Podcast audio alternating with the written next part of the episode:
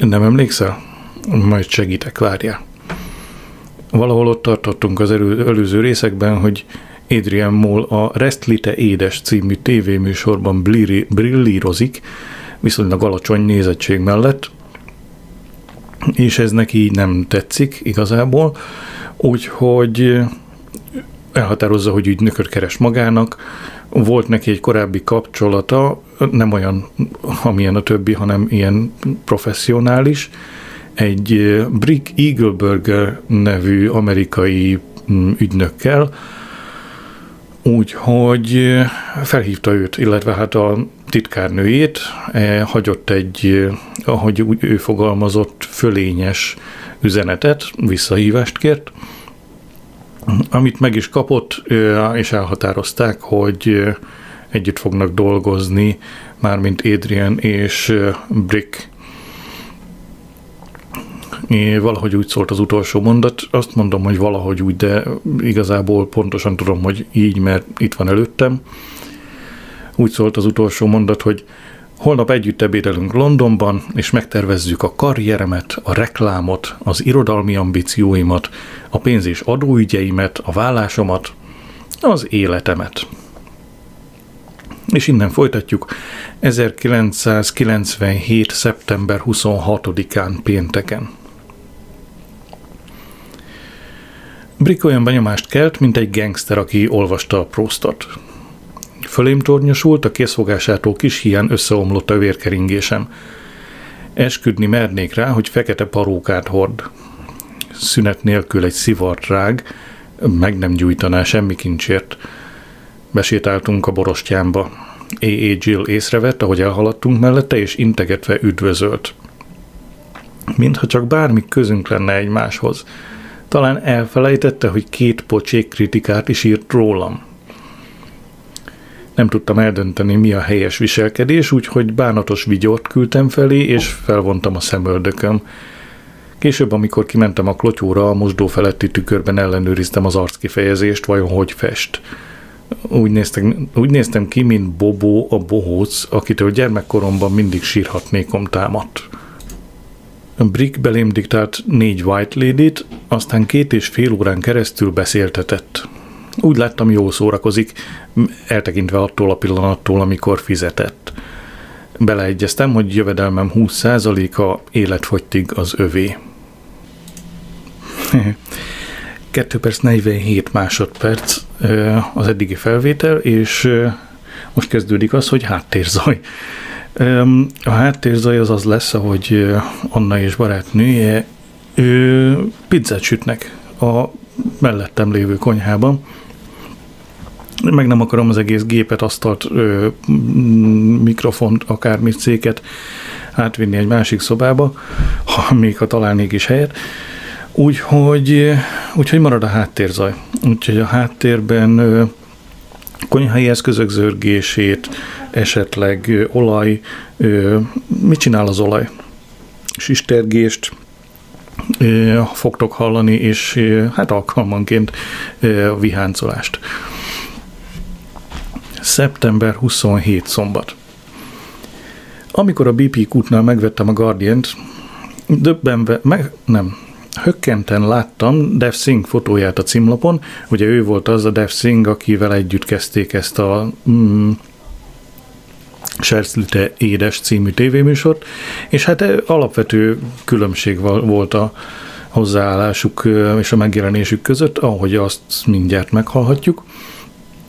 Szóval hökkenten láttam Dev Singh fotóját a címlapon. A kultúrrovat 4. oldalán olvasható interjúra hívta fel a figyelmet. Beültem a kocsiba, és elolvastam. Csak egyszer említett.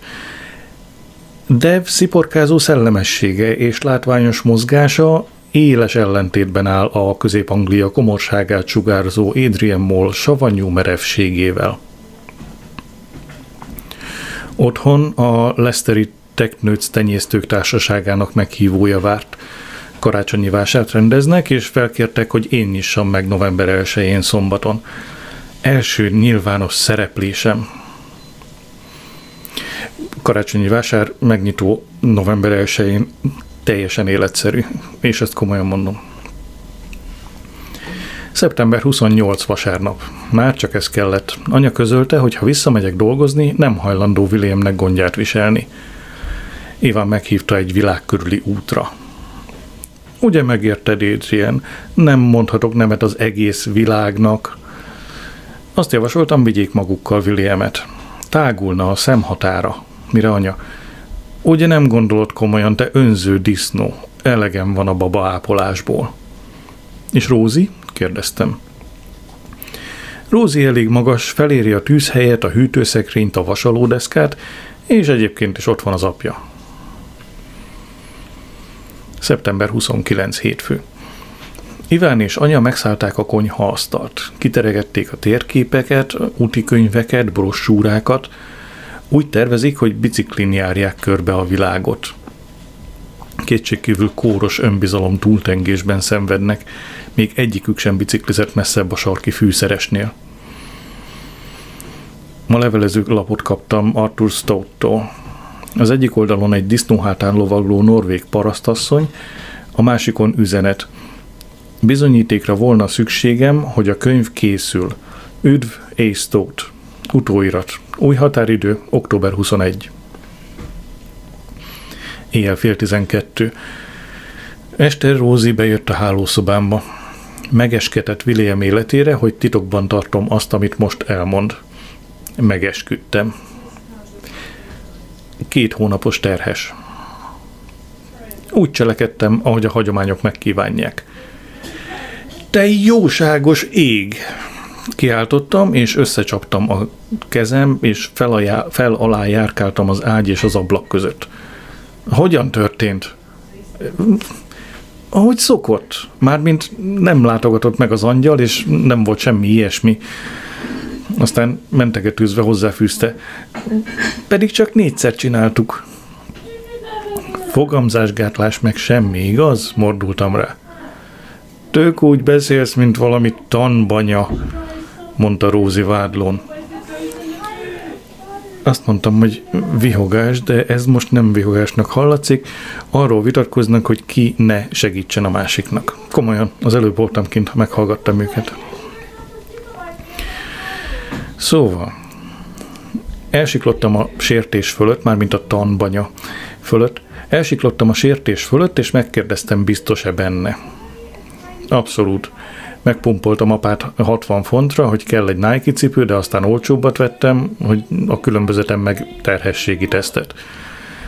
Némi féltékenységet éreztem, hogy ilyen könnyen ki tudott facsarni apából 60 fontot. Mindig Rózi volt a papa kedvence. Ha tudomást szerez a terhességről, még visszazuhan a depresszióba. Ha megtudja, kitér a hitéből, mondtam. Honnan tudná meg? Felelte Rózi feszülten. Azt sem tudja, hogy néz ki egy Nike cipő. A szokottnál korábban oltottam villanyt, és hosszan gondolkoztam a sötétben Rózi meg a benne ficánkoló Ebi halacska esetén. Szeretem civilizált embernek hinni magam, de szívem szerint elrohantam volna Aaron Michael Wade házához, hogy kivonszoljam az utcára, és beledöngöljem az aszfaltba azért, amit a húgommal tett. Nagyobb, mint én, de biztosan kinyúlik, ha váratlan és jól időzített csapást mérek a tarkójára a keménykötéses háború és békével. Ott voltam a szülőszobán, amikor 1982. november 11-én Rózi meglátta a napvilágot.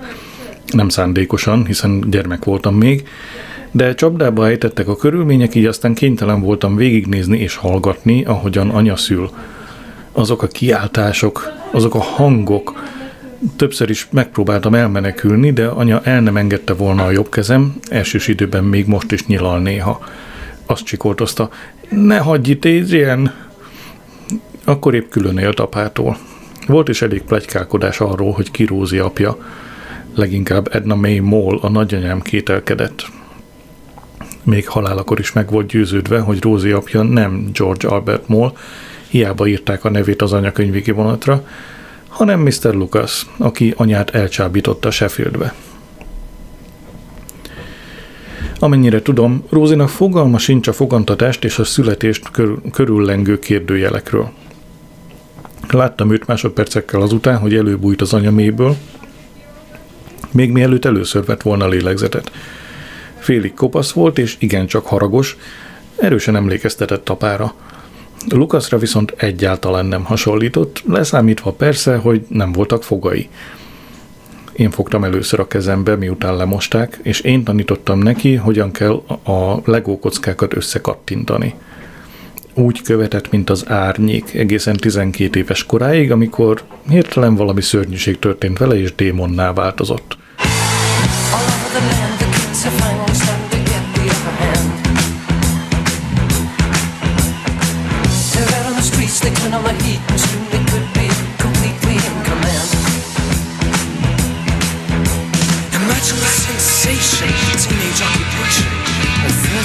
Be learning. At the 14 they'll be burning, but there's something in the air of which we all will be aware. But they don't care. No, no, no, no, so come join the revolution. Get yourself the Constitution. Come join the revolution now. And recognize your age. It's a teenage rampage. Turn another page on the teenage rampage now.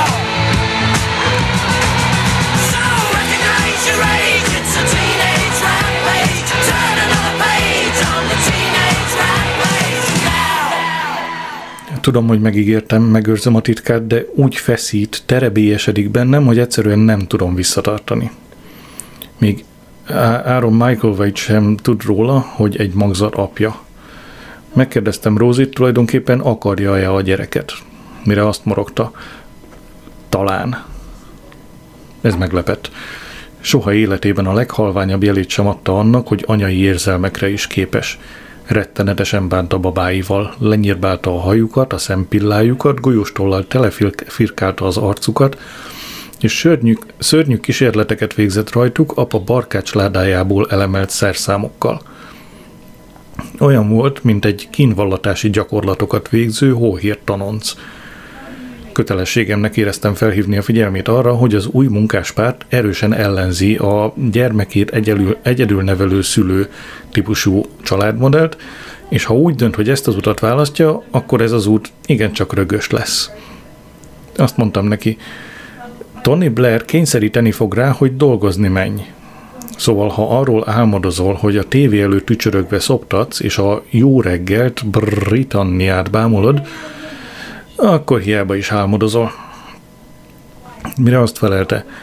Először is kiütést kapok attól a tetű műsorvezetőtől, másodszor meg nem ment el az eszem, hogy szoptassak. Éreztem, ahogy lüktetni kezd a halántékom.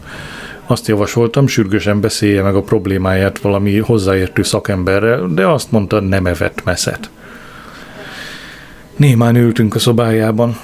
Észrevettem, hogy az összes Barbie babáját arccal a falnak fordította. Megkérdeztem, voltak-e a suliban családi ismeretek. Aha, bólintott. Olyanokat tanítottak, hogy hogyan kell kitölteni a segélykérelmet. Visszamentem a szobámba. Ugyan, hogy lehetne Rózinak gyermeke? Hisz ő is gyerek még. Szeptember 30 kedd. Épp az óvodába vittem Williamet, amikor elcsíptem a helyi rádióadását.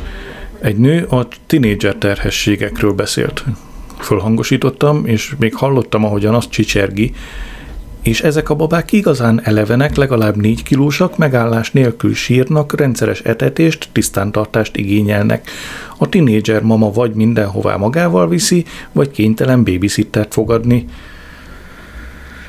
Miután letettem Williamet, felhívtam a rádió segélyvonalát, és elkértem a műcsecsemő kereskedelmi vállalat fax számát. Bérelek egyet vagy 2 hétre. Ha a Csomag Express betartja az ígéretét, holnap reggel 10-re már itt is a gumibaba. Rózi azzal fogadott, ha úgy dönt, hogy megtartja a gyereket, akkor kölcsön kell adnom annyit, amennyiből lézertetoválást készíthethet a hasára. Most kell, mondta, mert mire a szülőszobára kerülök, úgy fogok kinézni, mint King Kong. Október 1. szerda. Mindenki tudni akarta, mi van a csomagban. Azt hazudtam, már hozzáfogtam a karácsonyi bevásárláshoz. Anya a szemét forgatta, és mindentudó pillantást váltott Ivánnal. Hallottam, ahogy a hátam között odasúgja neki, guminő. Amikor William a Gyerekjáték Kft-nél időzött, anya és Iván pedig a földkörüli biciklitúrára edzett, behívtam Rózit a hálószobámba és kicsomagoltuk a babát. Zavarba ejtően valóságos volt. Úgy festett, mint William Hague. Azt hiszem, Hague kezdődik. A konzervatív pártvezér persze jóval vonzóbb kiadásban. Sárga rugdalózót viselt, nyakán pedig használati utasítást és ismertetőt. Hello, 5-7-es vagyok, 5 1/4 kilós és 4 óránként megéhezem. Úgy programoztak, hogy a lehető legrosszabb pillanatokban sírni kezdjek.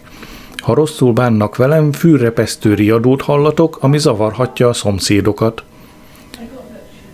Figyelmeztetés. Ne nyújj a napelemeimhez. Ne fürdes. Ne vedd ki a szemgolyóm. Tartalom. Baba, elektromos palack, babahordozó kenguru, üvegtisztító folyadék, 6 pelenka, 1 cucli. Kikapcsoltam a rugdalózót. A baba neme meghatározhatatlan volt. Rózi csalódott volt, lányt várt. Tegnap ráment az este, míg meggyőztem, hogy tegyen egy 2 hetes próbát a babával. A végén zsaroláshoz folyamodtam, csak akkor fizetem a tartós dalért Tony és Guy Haj stúdiójában, ha belemegy. Rózi felöltöztette a babát, és azt mondta, Esbinek fogom hívni. Betette Esbit a kenguruba, és elment az iskolába. Megbeszéltük, hogy anyának azt mondjuk, egy kutatási programban vesz részt. Azzal nem vacakoltunk, hogy az iskolának külön történetet tálaljunk. Anya és Iván sötétedésig nem jöttek haza. Egy napjukba került az út Colville-be és vissza. 11 kilométer, többnyire sima úton. Nagyon meglepődtek, amikor Esbit a szárítóállványon látták, arccal lefelé. Rózi odahajította, míg megetette az új kutyát. Később váltottam vele néhány szót. Jeleztem, hogy ha nem tartja be a szabályokat, akkor búcsút mondhat a Dyernak. Családom és Iván társaságában néztem a Restlite édes 3. adását, belga meleghurka. Sajnos Esbi végig bömbölte a műsort. Nagyon ideges voltam tőle, persze fél annyira sem, mint Rózi, aki végül kiment a szobából, és közben azt morogta, begolyózok tőle, be én. Lefekvéskor William rettenetesen viselkedett. Hányta vetette magát, és ordított, mint az fába szorult féreg. Kénytelen voltam megfegyelmezni. Anya bedugta a fejét a hálószoba ajtaján, és figyelmeztetett. Ne légy hozzá túl szigorú. Féltékeny az új babára. Hallottam, hogy Rózi 2-szer is fölkel éjszaka, hogy megetesse Esbit. Október 2 csütörtök. 6:45 különös hangra ébredt a ház és a szomszédság. Leginkább a tűzoltóságon használt elektromos dudára emlékeztetett, mely a legénység tudtára adja, hogy kezdődik a bevetés. Esbi volt az. Rózi tagadta, hogy durván bánt volna vele, de én tudtam, hogy hazudik. Ugyanis a hálószobánkat elválasztó gipszkarton falon keresztül is hallottam, ahogyan ráförmett. A dudaszó csak akkor hallgatott el, amikor a karomba vettem, és fel alá sétáltam vele. William a hálószoba ajtajában állt, a féltékenységtől eltorzult az arca.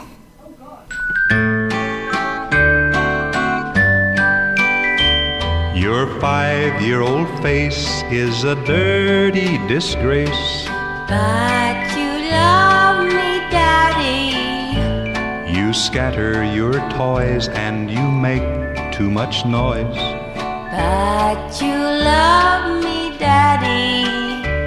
You know, little lad, you can be pretty bad.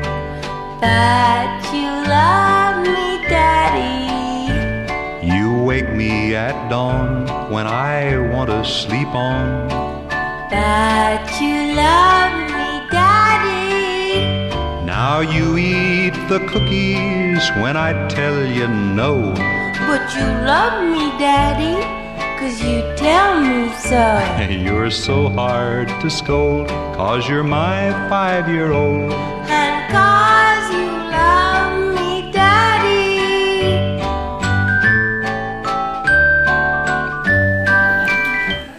Október 3 péntek. Felhívott cippó.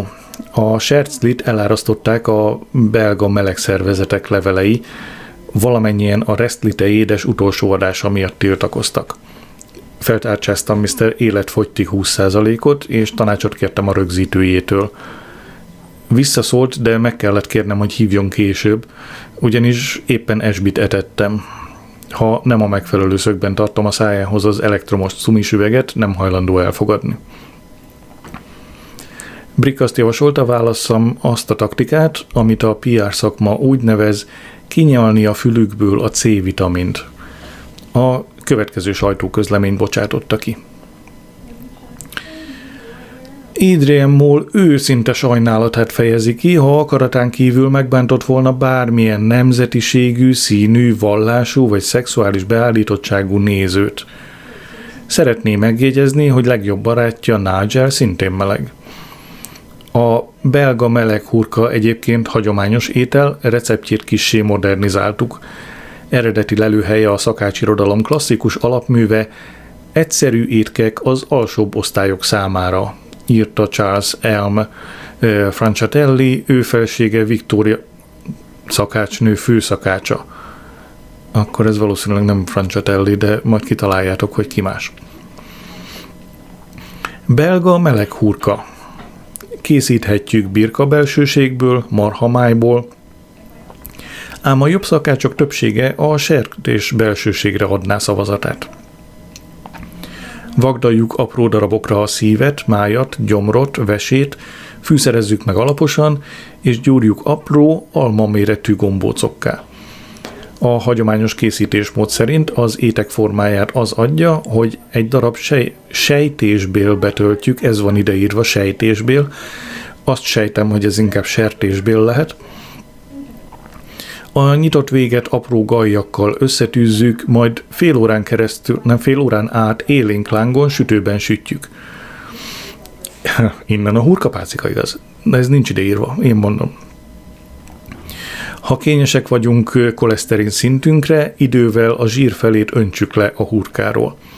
Ha galjat használunk rögzítés céljára, szájbavétel előtt ellenőrizzük az ételt, nem keveredette tövis a hurkánkba. Ha urbános környezetben élünk, s így a gaj beszerzése nehézségekbe ütközik, alkalmazzuk a bármely szupermarketben beszerezhető, fából készült görög spékelőtűt. Szintén hurkapácika. Megjegyzés. A fentebb ismertetett ételről tudjuk, hogy mitől meleg és mitől hurka. Ám arról sejtelmünk sincs, hogy mitől belga. Ettől azonban nem kevésbé ízletes. Október 10 péntek. Rózi megkért, hogy viseljem gondját Esbinek.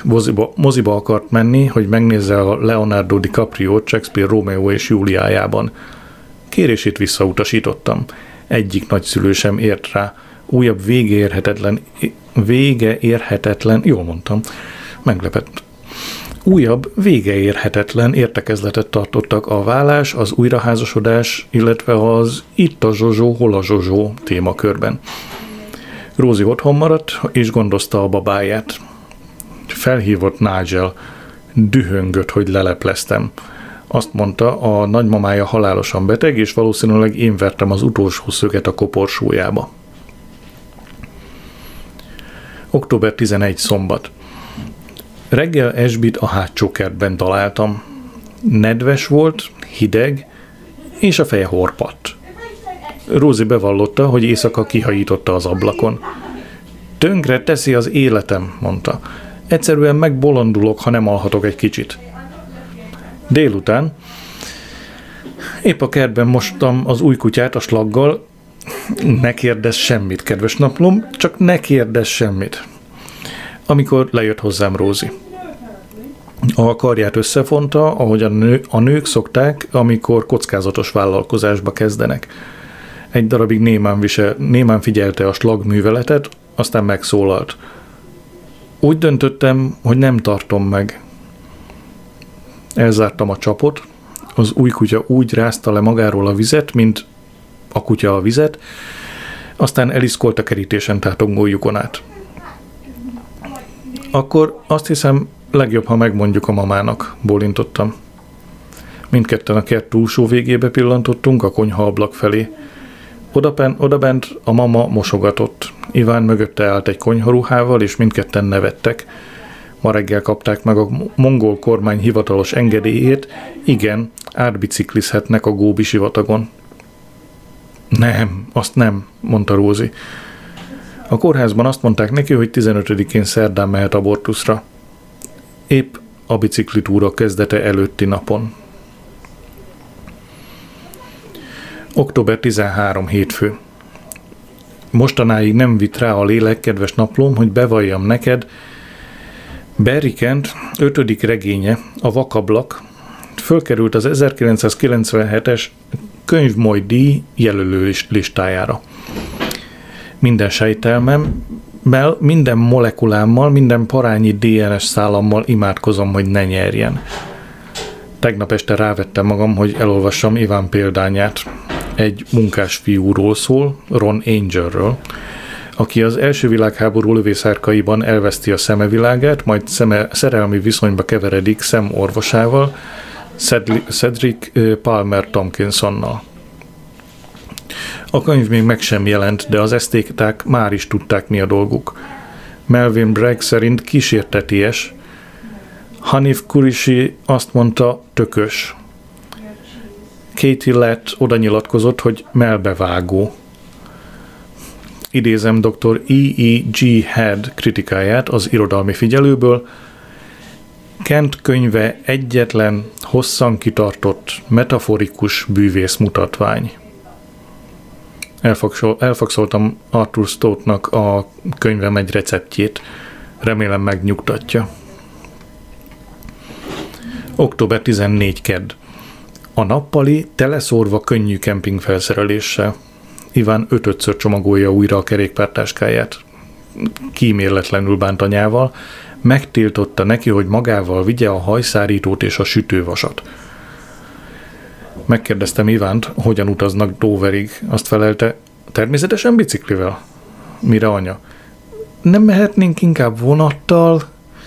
A bringákat feltehetnénk a podgyászkocsira. Iván a szőnyegre dobta a sátorcövekeket. Ha hátsó gondolataid vannak, Pólin, itt az idő, hogy előrukkolj velük. Anya oda rohant hozzá és átölelte. Feszes bicikli sortot viselt, feneke akár 2 lufi, amint szétfeszíti a fekete szemetes zsákot. Ott hagytam őket és megkerestem Rózit. A szobájában ült. Honnan jött a konyha? A szobájában ült. SB William régi Gap márkájú rugdalózóját viselte, Rózi tisztítópálcikával kezelte a fülét. Rózi, mondtam, ma vissza kell küldenem SB-t. Lejárt a bérleti szerződés. Ő maga tette SB-t a dobozba, és nézte, hogyan leragasztom a doboz fedelét. Azután megkért, hogy nyissam ki még egyszer, hadd búcsúzzon el rendesen. Amikor Mrs. Porlock a postán a mérlegre tette a csomagot, megszólalt Esbi rettenetes riasztója. Igazán rémisztő volt. A vér kiszaladt Mrs. Porlock arcából, ragaszkodott hozzá, hogy mutassam meg, mi van a csomagban. Én meg elképettem. Komolyan gondolja, hogy rábíznék egy élő csecsemőt a brit királyi postára?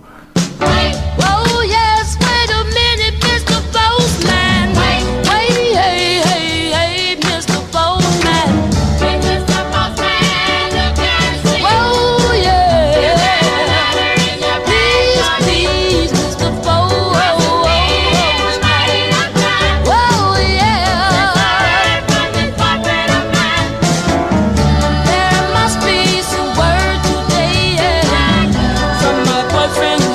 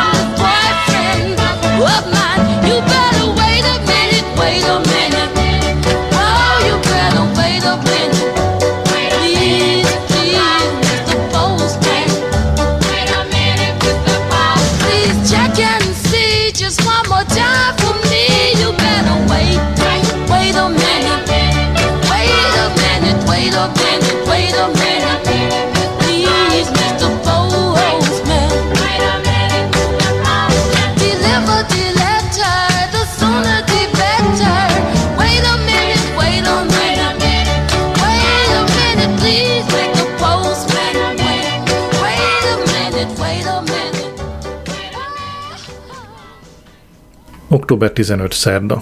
Az egész család tudja, hogy Rózi ma abortuszra megy. Az én hibám. Mielőtt kocsiba ültünk volna, felhívtam a klinikát, igazítsanak útba.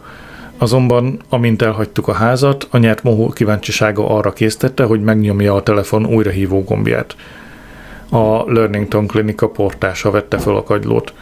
Anya hosszan szekálta a nőt, aki azonban anya egyre hisztérikusabb követelőzése ellenére sem adott ki semmilyen a klinika betegeire vonatkozó információt. Míg a klinikához közeledtünk, a mobilom folyamatosan csöngött. Rózi könyörgött, hogy ne vegyem fel, én pedig tiszteletben tartottam a kívánságát. Kézenfogva mentünk be, de Rózi azt csuttogta, ne égessél, Édi! Körülpillantottam, és megláttam a sorban ülő nők arcát. Mind a sorukra vártak, és szemükben a megvetés különböző árnyalataival bámultak rám. Nem éppen férfinak való hely. Kimentem, beültem a kocsiba, és a Rádió 4-et hallgattam. Később sétáltam egyet. A személyzeti parkolóban néhány szédítően drága autót láttam. Visszaútban megálltam a BP kútnál, és vettem Rózinak egy magnum jégkrémet, hát ha felvidult tőle. Otthon állt a bál. Vádak és viszontvádak röpködtek a lakásban. Amint beléptünk, anya ordítását hallottuk. Hogyan mehetnék holnap világ körüli útra, amikor a kislányomnak szüksége van rám? Iván azt morogta.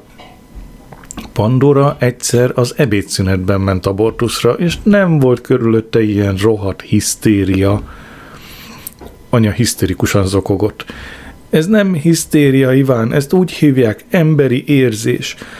Olyasmi, amiről se te, se a karót nyelt családod nem hallott még soha.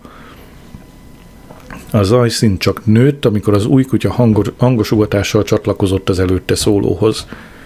Csak William hallgatott úgy, mintha ott sem lenne.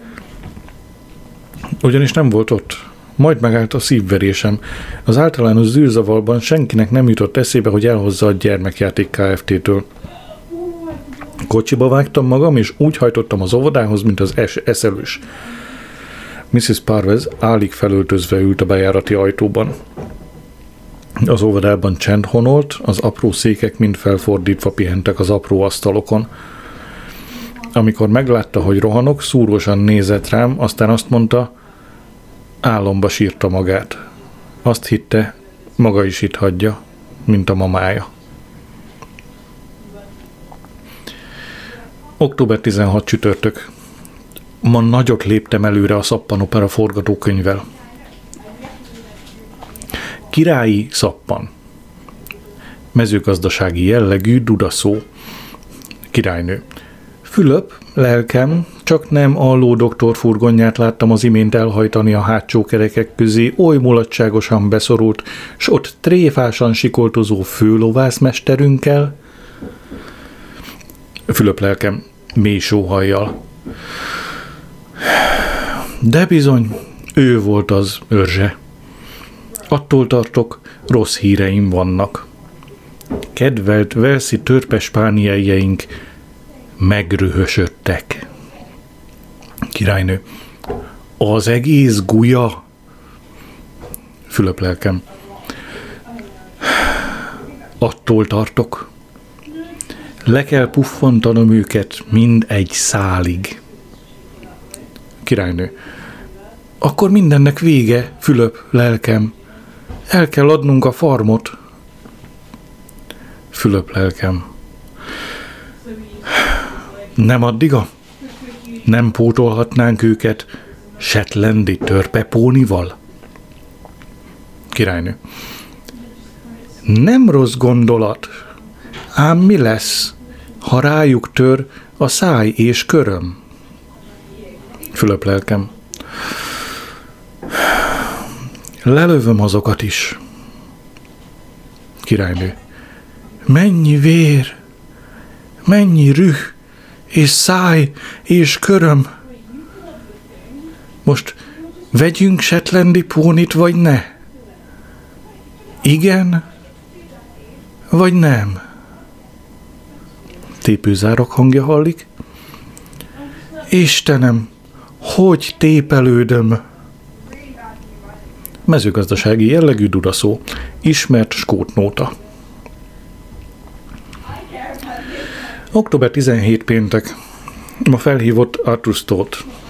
A 13-án elfakszolt recept néhány részletéről érdeklődött.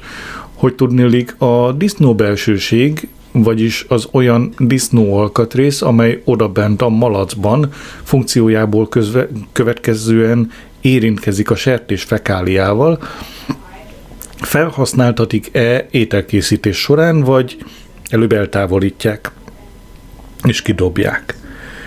Közöltem vele, hogy a belsőség a fogás lényege, mondhatni veleje, és ha netán kihúzza, akkor leveszem a nevem a könyvről. Ne tépd a hajad, mondta. Lehet, hogy hallottabb kezdődő kopasságomról. Csak azt akartam tudni, hogy igen vagy nem, mert a recept a mostani formájában kétértelmű. Nem tetszett a hangja. Megkérdeztem Cardiffi-e, ugyanis büszke vagyok rá, hogy milyen pontosan meg tudom határozni, ki milyen dialektust beszél. Nem, felelte. Közölte, hogy Dél-Afrikából származik, noha nem tagadja, hogy igen sok a Cardiff környéki hegyekben játszódó Welszi ridegpásztor balladát hallgatott a BBC-n. Jól sejtem, hogy a kézirat nem készül el a következő néhány nap alatt? Azt feleltem, hogy az utóbbi időben családi ügyek tartottak távol a munkától. Szóval nem tartott be a határidőt, kérdezte. Azt feleltem, én magam is igen valószínűtlennek tartom, hogy egy hét alatt befejezném a könyvet. Az új határidő november 1. Stott elszánta magát, hogy karácsonyra mindenképpen a boltokban lesz a könyv, ha törik, ha szakad. Esküszik rá, hogy három hét alatt kihozza. Egyszer már megcsináltam Egyszer már megcsináltam Diana manikűrösének emlékirataival, az volt a címe, hogy Diana körme alatt, és most megcsinálom még egyszer, a Restless-vel. Ha szünet nélkül dolgozom, felfüggesztem az étkezést, alvást és minden más nem létfontosságú tevékenységet, akkor el kell készülnöm. Október 18 szombat. Aaron Michael Wade szakított Rózival. Azt mondta, hogy még nem áll készen a hosszú távú elkötelezettségre, mert halbiológusnak akar tanulni a Plymouth Egyetemen. Fölháborított, hogy milyen gonoszul időzítette ezt a bejelentést, és meg is mondtam neki. Rózi a sejem pizsamájában kóborol a házban, mint az Aglir király a viharban. Nem hajlandó felöltözni, mert állítólag soha többé nem szándékozik kimenni az utcára. Michael White telefonjának rögzítője azt ismételgeti, a család elvonult Devonba a tengerhez, hogy feltöltse kimerült elemeit. Épp jókor, mert apa, miután értesült Rózi abortuszáról, városszerte azt ordítozza, hogy ha elkapja Aaront, kioltja a gyertyáját. Na, ha megteszi, akkor aztán tényleg szükség lesz az elemekre? William tegnap este bemászott az ágyamba. Az Esbi után bánkódó Rózi sírása ébresztette fel. Október 19 vasárnap. Reggel felhívott a Tónika című probléma megoldó tévémagazin segédszerkesztőnője,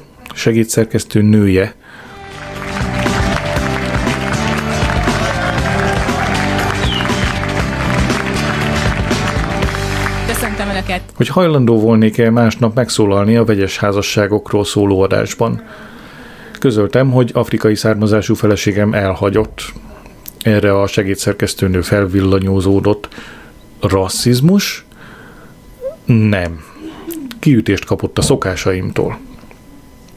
Erre azt mondta, se baj, az egyik novemberi témájuk éppen ez lesz. Idegbajt kapok a partneremtől. Eljönnék? Nem, mondtam. Erre a segédszerkesztőnő megkért, hogy adjam anyát, ugyanis olvasott a lapokban színes, fordulatokban gazdag magánéletéről. Rossz előérzetektől eltelve hívtam anyát a telefonhoz.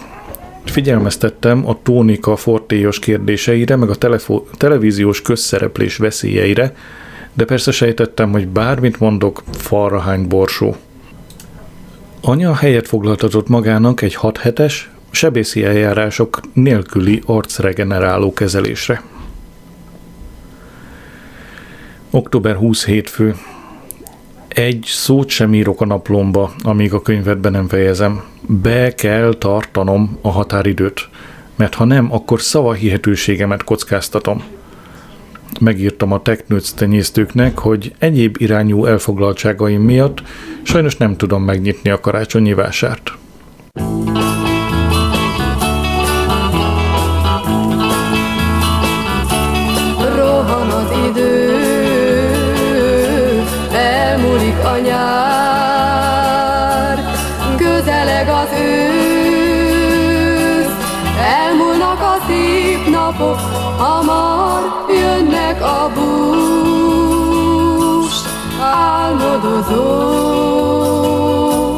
Hűvös éjszakák,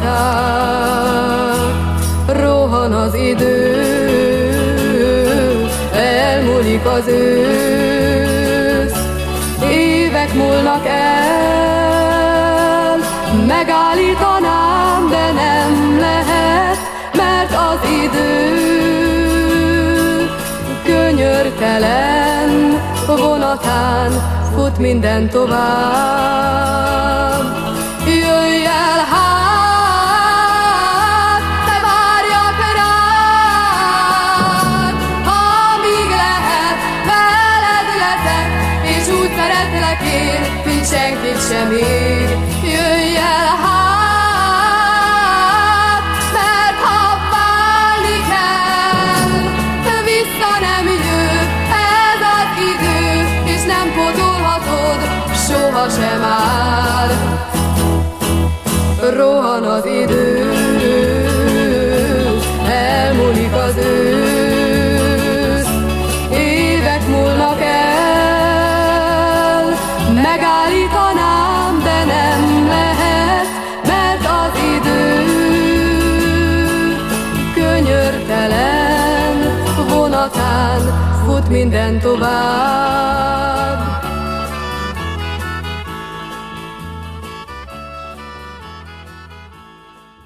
Október 31 péntek, tehát 11 nappal az előző bejegyzés után. Rettenetes dolog történt. Amikor William megtalálta és megette az utolsó csomag macigumicukimat, nem tudtam uralkodni magamon. Megvadultam, és azt üvöltöztem, hogy ha ellopja mások tulajdonát, akkor börtönben végzi. Könnyek között rohant anyámhoz. Később Iván lépett a szobámba, leült az ágyamra, és apáskodó kedvességgel azt kérdezte: mondd, Adrian, nem gondoltál még rá, hogy esetleg maci-gumicuki függő lettél? Lelöktem a szűrös kezét a vállamról, és elhajtottam a raktáráruházba, és vettem egy egész láda macigumicukit. Az ágyam alá rejtettem. Bereteszeltem az ajtót. Nem fejeztem be a könyvet. Sőt, el se kezdtem. Csak ültem az asztalomnál napi 16 órát. Fax. Címzet: New York Goldman, Brick Eagleburger iroda. Küldi Adrian Mole. Dátum: 1997. október 31. Kedves New York, ez a keresztneve, ez van ideírva, mit mondjak. Mindenekelőtt hadd mondjam el, hogy milyen nagyra értékelem az elhatározást, mellyel a konzervatív és a női mozgalmak iránt köztudomásúan negatív előítéletekkel viseltető Boston városának maradi nőpolitikája elleni tiltakozásul megváltoztatta nevét, és a progresszív, a feminista mozgalmak élén álló New Yorkot tisztelte meg azzal, hogy átkeresztelte magát. Aki elsőre értette ezt a mondatot, hát... tapsoltam. És most a rossz hír. Nyilvánvalóvá lett számomra, hogy nem leszek képes betartani a határidőt. November 1-ére nem készül el a Restlite édes, a könyv. Családi problémák töltötték ki minden percemet, és elszívták alkotói energiáimat. Mint ügynököm titkárnője, legyen szíves azonnal közölni a hírt Arthur Stottal, illetve a céggel. A 250 font előleget természetesen visszajuttatom, noha csak a jövő hónapban, mert bankomnak egy hónapos előzetes figyelmeztetést kell küldenem, ellenkező esetben elveszítem a kamatot. Remélem, amikor legközelebb Londonban járok, találkozunk. Kissé rosszul érint, hogy a háború és béka, valamint a fehér furgon nem talált vevőre, holott mindkettő nyilvánvalóan tömegérdeklődésre tarthat számot. Tisztelettel, A. Moll. November 1 szombat. Fax. Küldi New York Goldman. Címzett Adrian Mole. Na figyeljen ide maga idióta! Az a kurva resztlikönyv már el van adva, már sikerlistás, és el van intézve, hogy ez lesz a hétkönyve. A címlap ki van plakátírozva a boltokban. Ez a könyv kurva nagy bestseller, meg kell írni. Stott azzal fenyegetőzik, hogy behajt magán minden fillért, amit az ügynökség kiadott. Írja meg a hétszentségét. November 2 vasárnap. William megbocsátotta nekem a maci gumicuki esetet. Anya nem alkuszik, és 3 napja nem terít nekem az asztalnál. Iván a tiroli stílusú kerti faházikójáról alkudozik tányával. Azt akarja, hogy szétszereljék, és újra felállítsák itt a Wisteria sétányon. Tiltakoztam, mert elfoglalná a fű nagyobb részét, és akkor hol játszik William? A te kertedben, mondta anya. Emlékeztettem, hogy nincs kertem. Tényleg? Akkor szerezz egyet.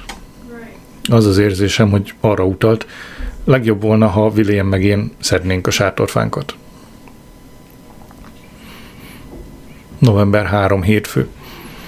Ma meglátogattam tányát és apát, magammal vittem Williamet. Apát a hátsó kertben találtam, aranyhalas medencének való gödröt ásott. Egy fekete labrador kölyök figyelte, bizonyos Henry. A gyermekünk, mondta tánya. Megkérdeztem, beköltözhetnék-e a tiroli faházikóba, amíg alkalmasabbat nem találok. Egyikük sem volt oda az ötletért.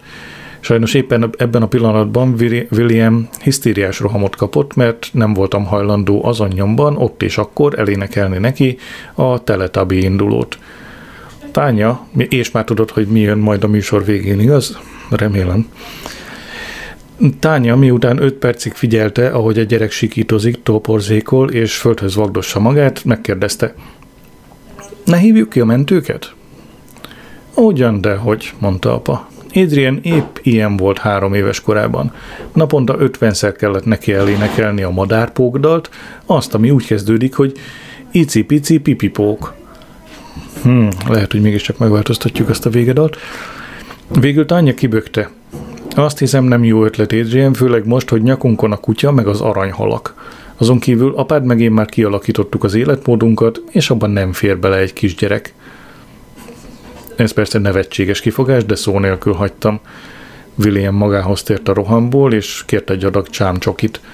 Apa, aki korábban maga is napi 3 adagot csámcsogott el, azt mondta, tudod, William, a csámcsoki tele van káros, addiktív anyagokkal.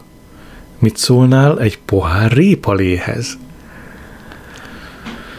Kimentünk a konyhába, és apa bemutatta a gyümölcsprésgép működését. William közönyös maradt. Harry azonban éberen követte apa minden mozdulatát. Tánya megkérdezte, hogy haladok a könyvvel. Talán, ha nem alszom 3 éjjel 3 nap, akkor elkészülök vele. Coward ajzószerek segítségével egy hosszú hétvégén megírta a magánéleteket. Felhívtam Nigelt, hogy megkérdezzem, hogyan juthatnék néhány adag Red Bull koncentrátumhoz, de nem ért rá. Épp a nagymamáját temette. Éjfélkor, amikor végre viszonylagos csend borult a házra, hozzáláttam az előszóhoz. Üdv a wrestling rajongóknak! Az ember az idők kezdete óta wrestling él. A Franciaország ősi barlangi lelőhelyén megtalált megkövült maradékmaradványok fényesen bizonyítják, hogy a wrestling valaha a francia ősember étrendjének főfogása volt. Ez az örökség még ma is tetten érhető a híres francia konyhában, mely a földgolyó minden zugából vonzza az ínyenceket. Azt hiszem, valami nem stimmel ebben az utolsó mondatban. A mondatszerkezet, a nyelvtan. 1 órán át meredtem a papírra, majd kimerülten lefeküdtem. November 5. szerda. Iván vétót emelt a kerti tűzijáték ellen. Azt mondta, primitív, barbár és veszélyes. És itt az ideje, hogy a Guy Fawkes emlékére rendezett házi ünnepségeket betiltsák. Úgy látszik, a kormány egyetért vele. A brit lakosságot arra ösztökélik, hogy központilag szervezett ünnepségeken a mentők és a tűzoltók vigyázó szeme előtt ünnepeljen. Vettem Williamnek néhány csillagszórót, hadonászott velük egy kicsit a tornácon. Az új kutya a nyitott ajtón átleste. Hajnali 3-ig dolgoztam az előszón.